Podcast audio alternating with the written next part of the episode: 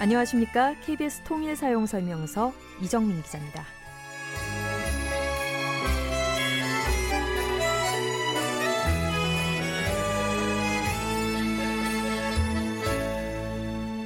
불기 2563년 부처님 오신 날입니다.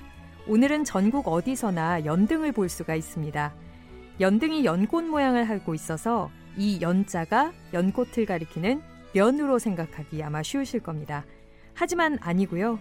연등할 때의 연은 불을 붙이거나 태운다는 뜻의 연자를 씁니다. 그러니까 연등은 말 그대로 등불을 밝힌다는 뜻이죠. 불가에서 연등을 밝히는 이유와 기독교가 촛불을 밝히는 이유 아마 모두 같을 겁니다. 스스로를 태워서 주변을 밝히는 거죠. 희생 정신입니다. 현대인들에게 가장 부족한 정신을 하나만 꼽는다면 바로 희생 정신이 아닐까 싶어요. 연등의 그 참뜻이 온누리 골고루, 백두에서 한라까지 온누리 골고루 비춰지기를 소망합니다.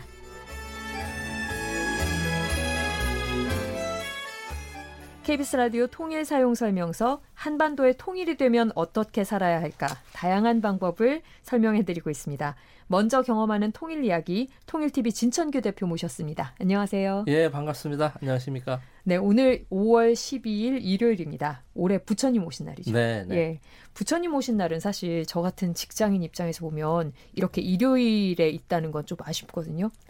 그렇죠. 쉬는 날이 뭐, 하루 줄어서. 뭐 누구나 그렇지 않을까요? 대표님께서는 어떠세요? 대표님이시니까 별로 아니요, 섭섭하지 저도 마찬가지죠. 뭐. 않을까. 어, 어쨌든 뭐 예. 쉬는 날이 많으면 좋지요. 네. 직장인들의 심정을 잠깐 얘기해 봤습니다.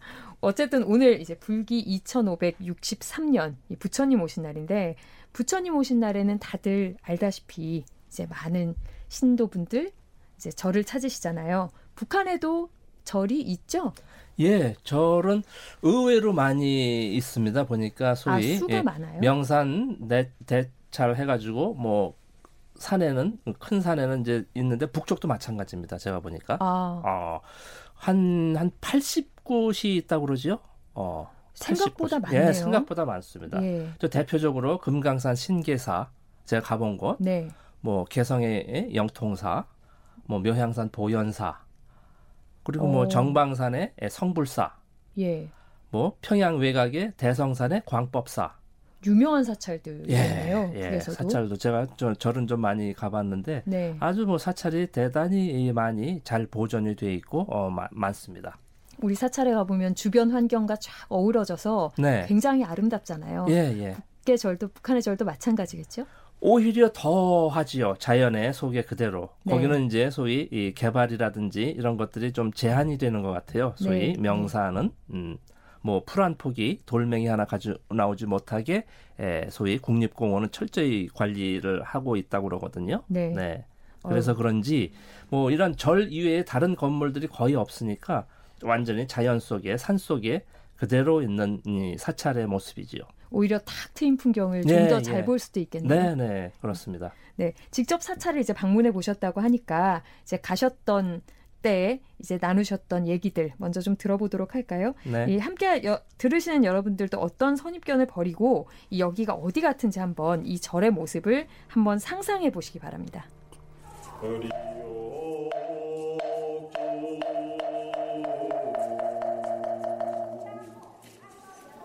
이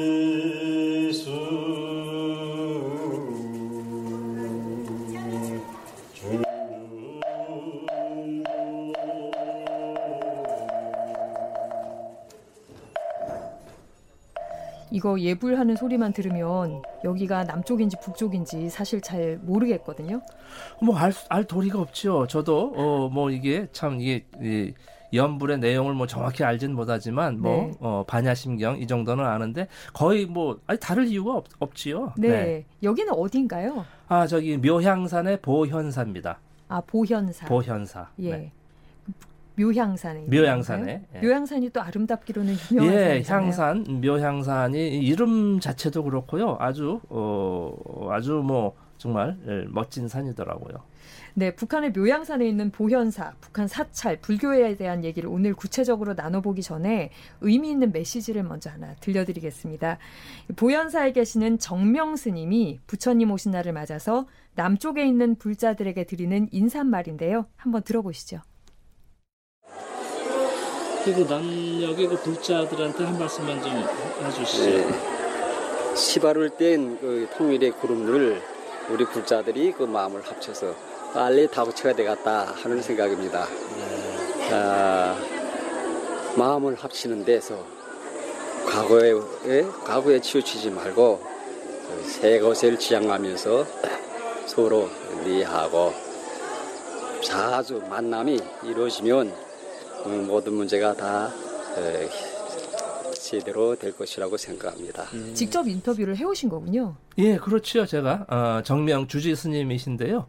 제가 한번 여쭤봤지요. 네. 네, 한번. 라디오로 함께하시는 분들은 북한 묘향산에 있는 보현사 정명 스님께서 전하는 인사말을 들으셨고요. 홈페이지에서는 영상도 함께 보실 수 있으니까 이 보현사를 실제로 구경해 보시고 싶은 분들은 꼭 홈페이지도 방문해 주시기 바랍니다. KBS 라디오 통일 사용 설명서 통일TV 진천규 대표와 함께하고 있는데요. 이 보현사 언제 가서 인터뷰해 오신 거예요? 어, 제가 바로 지난 3월이요. 어, 얼마 안 됐네요. 예, 예, 지난 3월에 다녀왔습니다. 네, 그때 부처님 오신 날 메시지를 미리 담으셨군요. 네, 네, 예. 궁금한 걸 좀 하나하나 여쭤볼게요. 이 보현사가 묘양산에 있다고 하셨잖아요. 네. 우리가 묘양산이 아름답다 이런 건 알지만 사실 어떻게 가는지 저희는 가본 적이 없으니까 평양에서 묘양산까지 가는데 먼가요? 얼마나 걸립니까? 예. 아, 저 이제 자동차를 타고 가는데, 예, 뭐, 단체 관광객용 버스도 음. 많이 다니는 걸 봤고요.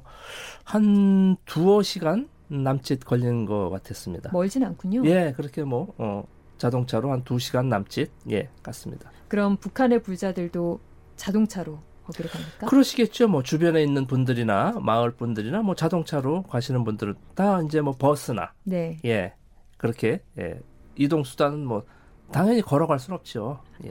그럼 도착하면 안내하시는 분도 계신가요? 네, 사찰 안내하는 분 계시죠. 어, 네. 어, 문화재 해설사 해가지고 사찰 안내하는 분이 계시고 또 신도 회장 분이 나와서 또 맞아주셨고, 어, 어 신도 회장, 네. 그 여, 여, 여, 보살님이죠. 어, 보살님. 거기도 똑같이 보살님이라고 부르더라고요. 네. 아, 네. 용어도 똑같군요. 예, 네. 맞습니다. 처음에 그럼 안내를 받으시면서 네. 들어가셨을 때 네, 설명을 좀뚝 듣고 이제 뭐 했죠. 예. 네. 가장 먼저 처음에 딱 보현사를 봤을 때 드신 느낌은 어떤 느낌이셨어요?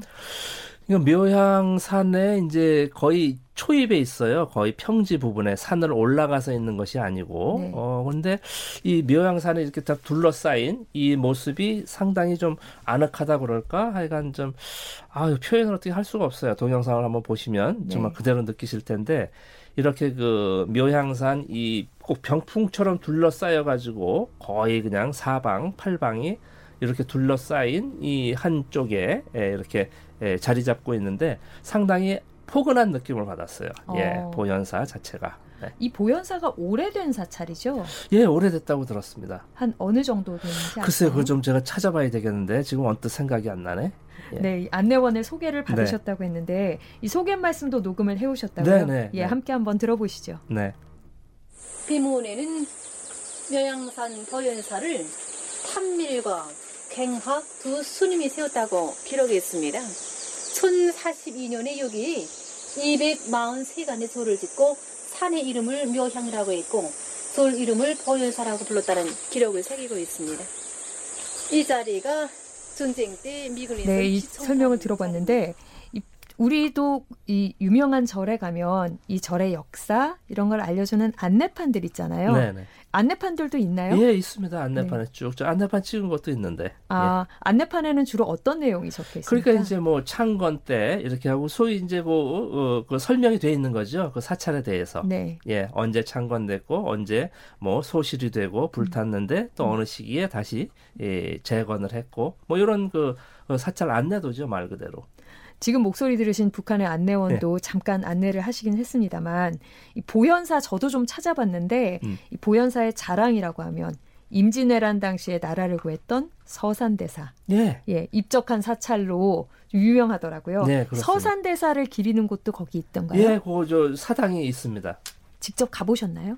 예, 물론입니다. 제가 어, 지난 3월에 예, 다녀왔고 또 어, 지난해 지난해 6월에도 한번 다녀온 적이 있어요. 잠깐. 음, 여러 그래서, 차례 가셨군요. 예, 예, 두 차례. 예, 여러 차례는 아니고 두 번 딱 가봤는데 예, 어쨌든 기억이 그 서산 대사 그 어, 서산 대사께서 당시에 했던 그 이런 그 유물들도 있었고요. 그 사진 음, 사진도 이렇게 뭐라 그럴까 이렇게 해놓고 그 기리는 사당을 아주 잘 보존했고 있었습니다. 규모는 좀 자그마합니까? 그러면요, 예, 자그마하지요. 뭐 예. 이렇게 예.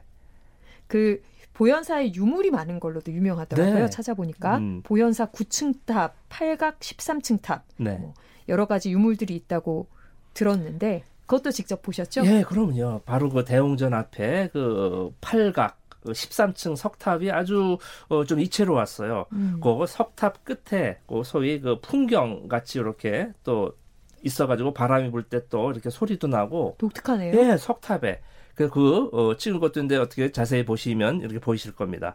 그런 게 아주 그 눈에 또 띄었고 팔만 대장경도 일부 또 보존하고 있고요. 아 그곳에서도 팔만 대장경 네네 아주 보존고가 있습니다. 어. 더 들어가 봤죠 거기도. 보존고는 어떻던가요? 거기도 상당히 의외였는데 이제 소위 보온 보습을 해야 된다고 그러더라고요. 적당한 그러니까 네. 날씨가 외부 날씨가 춥거나 덥거나 관계없이 일정 온도 일정 습도를 유지해야 그 어, 오래된 그 팔만 대장경이 이제 상하지 않으니까 그걸 그대로 유지하고 있었어요. 제가 아. 어, 지난 3월에도 소위 이제 히터 지난 6월에 여름에 갔을 때는 에어컨 이렇게 해서 항시 그 일정한 기온으로 어, 유지 이 관리를 하는 것을 봤을 때 야 이분들도 참 이렇게 예, 뭐 제재 국면에 이렇게 어려움에도 불구하고 이런 역사 유적을 참 철저히 보존하고 있구나라는 생각이 들었습니다. 북에서도 팔만대장 경우 굉장히 중요한 것이군요. 네, 네, 아주 뭐 소중하게 다루는 것을 봤습니다. 네, 먼저 경험하는 통일 이야기 KBS 라디오 통일 사용 설명서 통일TV 진천규 대표와 함께하고 있고요. 지금 진 대표께서 소개해 주신 보현사 유물도 궁금하지만 좀 우리 한국의 불자분들께서 알고 싶은 건 북한에는 대체 스님이 몇 분이나 계실까? 북한에도 불자들이 많을까? 이런 것도 좀 궁금하실 것 같아요. 이 먼저 그 전에 저희가 보현사에서 30년째 계신 이 정명 스님 말씀부터 먼저 들어볼까요? 여기에 대해서 설명해 주신다고 합니다.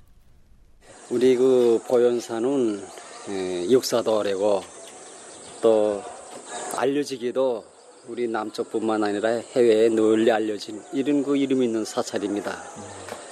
이 사찰에서 부처님 그 이념대로 민족의 화해와 그 단합 또 인류의 그런 평화와 안전을 위한 이런 좋은 일들이 많이 진행되고 있는 것입니다. 모두들 여기 찾아가서 여기 왔다 가서는 이런 그 중생을 위한 그런 좋은 걸 하려는 그런 결심들을 더 굳게 가지고는 한답니다. 음, 예. 음. 오늘 선생님을 이렇게 만나고 보니까 참그 남녀의 불자들 만난 것만큼이나 그 반갑습니다. 예, 예. 음. 네, 지금 뭐 우리 민족의 화해, 단합 또 이런 좋은 얘기들을 많이 하셨는데 이 여러 가지 다양한 말씀을 해주시긴 했지만 제가 아까 여쭤봤던 건데 그런 것들을 조금 설명이 부족한 것 같으니까 제가 진 대표께 더 여쭤볼게요.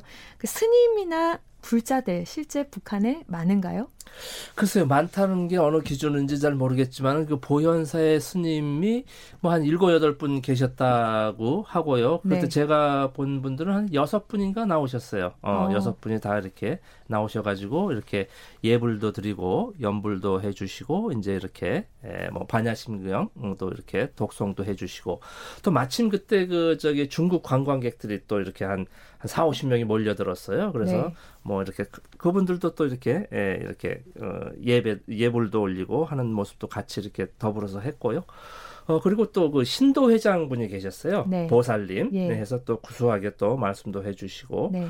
또뭐 부처님 오신 날에는 연등도 많이 달고 이렇게 예, 사찰에 많이 찾아오셔서 뭐 우리, 예, 우리 대한민국의 우리 남쪽의 사찰도 뭐그 바로 오늘 어, 아마 사찰에 대단히 많이들 가셔서 이렇게 뭐 소원도 빌고 뭐 국가의 또 안녕도 빌고 음. 또뭐 남북 간에 또 화합도 빌고 뭐 그렇게 크게 다르지 않았다고 저는 생각을 합니다. 신도 회장님 외에 다른 불자분들도 좀 만나보셨나요? 네, 한 두세 분 또 이렇게 제가 간다고 하니까 뭐 이렇게 그 제가 평일이었으니까 네. 네 일요일 일요 법회 시간을 맞춰 간 것도 아니고 평일 날 또 이제 이렇게 남쪽에서 취재로 온다고 하니까 한 서너 분이 이렇게 오셨습니다. 예. 그분들도 좀 좋은 말씀 많이 해주시던가요? 네, 물론이죠. 이렇게 해서 그분들은 하여간 이 남북 간에 북남 간에 이 한 민족인데 더 이상 흩어져서 살아서야 되겠느냐. 아, 이렇게 해서 우리 불자끼리라도 좀 더 아까 그 정명 스님 말씀은 바로 그 그렇게 좀 이야기들을 많이 하시죠. 네. 음. 네.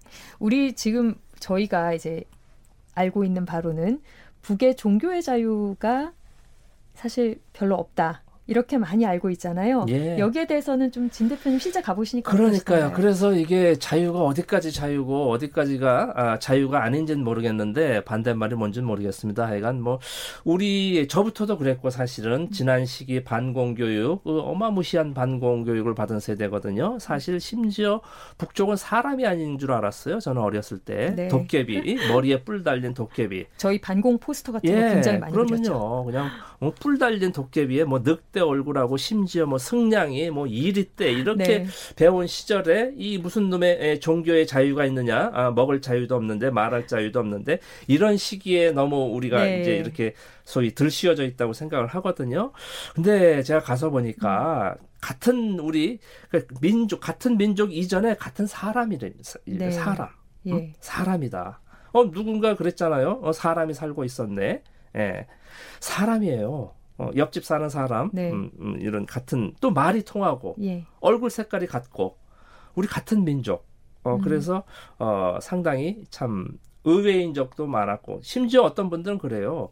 어, 저기도 어, 휴대폰도 들고 다니고 또 한 가지 예를 들면 제가 어느 출판사 이제 책을 냈는데 그 출판사 편집장이 이 멀쩡한 분이에요. 어? 유명 대학도 나온 분인데 뭐 30대 후반 이제 이분이 북쪽 여성들이 하이힐 신은 걸 보고 깜짝 놀랐다는 네. 얘기 하더라고요. 제가 이제 강연 다니면서 얘기를 하는데 아니 이게 그러면은 우리 이탁 편집장은 어, 이게 무슨 어떻게 알았냐 그러니까 자기는 여자들도 군화나 잘해야 운동화 신는 줄 아. 알았다는 거예요.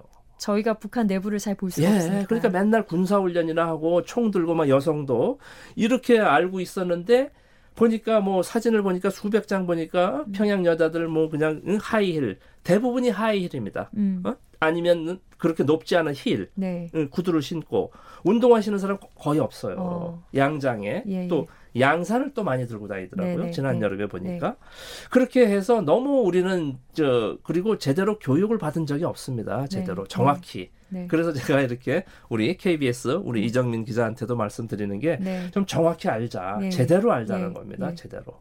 그러면 종교인들은 좀 있다고 당연하죠. 제가 아까 말씀드렸잖아요. 네. 사찰이 80개가 있다는 건전 깜짝 놀랐어요. 예, 예. 그냥 금강산에 하나 정도, 뭐 이렇게 묘양산에 하나 음. 정도, 뭐, 뭐 개성에 뭐 하나 정도 이렇게만 알았는데 그렇지 않습니다. 네. 80개가 있고 조선 불교도 연맹이라는 데도 있고 네. 또이 스님 네. 이런 네. 그 소위 양성 기관도 있고 저는 좀 본격적으로 좀 취재도 하고 싶은 마음도 있는데 시간이 워낙 이제 그렇고 또 교회 성당도 있고 뭐 그리스 정교회도 있고 러시아 정교회 뭐 이렇게 있습니다. 이제 보면은 또 보통 이제 또 사람들은 그거 말이야 또 평양에만 있는 거 선전용 아니냐 이거 뭐 그렇게 얘기하면 한이 없죠. 어 어쨌든 그분들은 나름대로 이렇게 또 종교 네. 활동도 하고 근데 뭐 그 사람들이 뭐 그러면 뭐 국가 기관에서 뭐 어, 공산당에서 이렇게 시켜서 뭐 스님이 됐는지 어, 시켜서 뭐 교회를 가는지 모르겠습니다. 제가 물어보지는 않았는데 네. 그렇게 하면 한이 없죠. 예. 끝까지. 그, 예, 그렇겠네요. 저희 북한의 사찰 오늘 이야기를 들어보면서 북한 종교에 대한 궁금증이 좀 어느 정도 풀린 것 같습니다. KBS 라디오 통일 사용 설명서와 함께 하시면 앞으로도 북한에 대해서 더 많은 정보를 알게 되실 겁니다. 통일TV 진청기 대표 다음 주에 뵙죠? 예, 고맙습니다. 감사합니다.